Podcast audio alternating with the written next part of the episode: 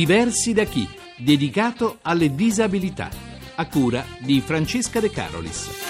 Buongiorno, oggi andiamo in Basilicata, a Matera, dove si sta svolgendo il primo corso in Italia di protezione civile per non vedenti, organizzato dal Gruppo Volontari per l'Ambiente di Matera, insieme con l'Unione Nazionale Italiana Volontari Pro Ciechi e l'Unione Italiana Ciechi di Basilicata. Anima dell'iniziativa e docente del corso è Pio Acito, disaster manager. Acito, lei ci ha detto: venite a trovarci, ne vedrete delle belle. Cosa vediamo in questo corso? Beh, intanto vedrete un corso che si svolge praticamente al buio, senza PowerPoint, senza lavagna. È un corso tutto raccontato per ciechi e ipovedenti. Quindi otto lezioni per apprendere nozioni sulla definizione del rischio, per affrontare incidenti domestici, ma anche incendi, terremoti, frane. Gli eventi naturali, le catastrofi, le emergenze sono in qualche modo democratiche, toccano tutti i cittadini. È importante che tutti sappiano come comportarsi e addirittura più giusto che lo sappiano i sordi, i ciechi, le persone anziane, i bambini. Qual è la prima cosa che si insegna a chi non vede? Avere consapevolezza di vivere in un territorio fragile, eh, su una terra viva, conoscere il valore della prevenzione, come comportarsi quando succede un terremoto, sapere che è la terra che si muove, che è importante gettarsi sotto un letto per chi sta in casa, così come a scuola per i bambini infilarsi sotto un banco, beh, può salvargli la vita. Questo è un corso di autoaiuto, quindi, ma lei parla anche di partecipazione attiva, ma in una situazione d'emergenza cosa può fare chi non vede per gli altri?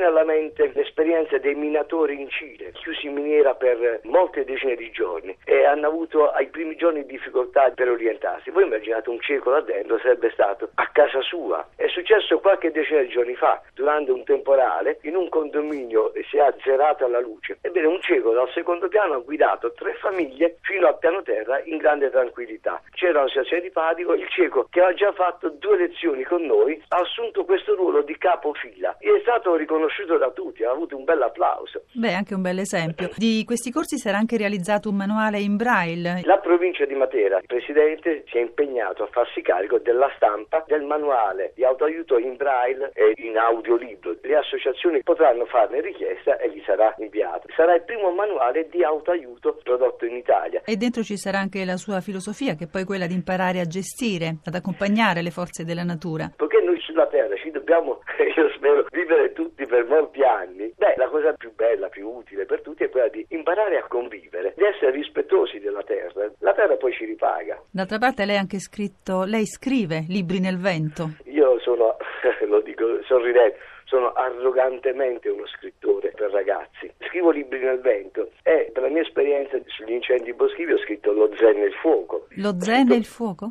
Sì, e ho scritto per i ragazzi storie di guai, storie di un terremoto, di un'alluvione, di un incendio a scuola rivolte ai ragazzi delle scuole medie. Beh, diciamo i miei referenti sono tutti cittadini che non si sentono Rambo. Con noi ora è Giuseppe Lanzillo, presidente dell'Univoc di Matera. È fra gli organizzatori del corso, ma anche uno degli allievi. Lanzillo, voi siete già alla settima lezione, quindi quasi alla fine del corso. È una bellissima esperienza e stiamo capendo tantissime cose. Soprattutto mi ha colpito il terremoto, quando mi è stato spiegato che per diminuire i rischi bisogna anche valutare l'abitazione in cui uno abita, capire i muri portanti, i pilastri, come è fatta casa nostra. Io fino a quel momento non ci avevo mai pensato. L'altra cosa che mi ha colpito quando abbiamo parlato dell'interno, incendi domestici, sapevo dell'esistenza dell'estintore, però nessuno mi aveva mai fatto vedere l'utilizzo, ecco. Mentre da questo corso non dico di saper affrontare un incendio, però almeno come comportarmi. Almeno come afferrare un estintore, esatto, come dirigerlo. Brava. La cosa che ritiene più importante, che prima non sapeva.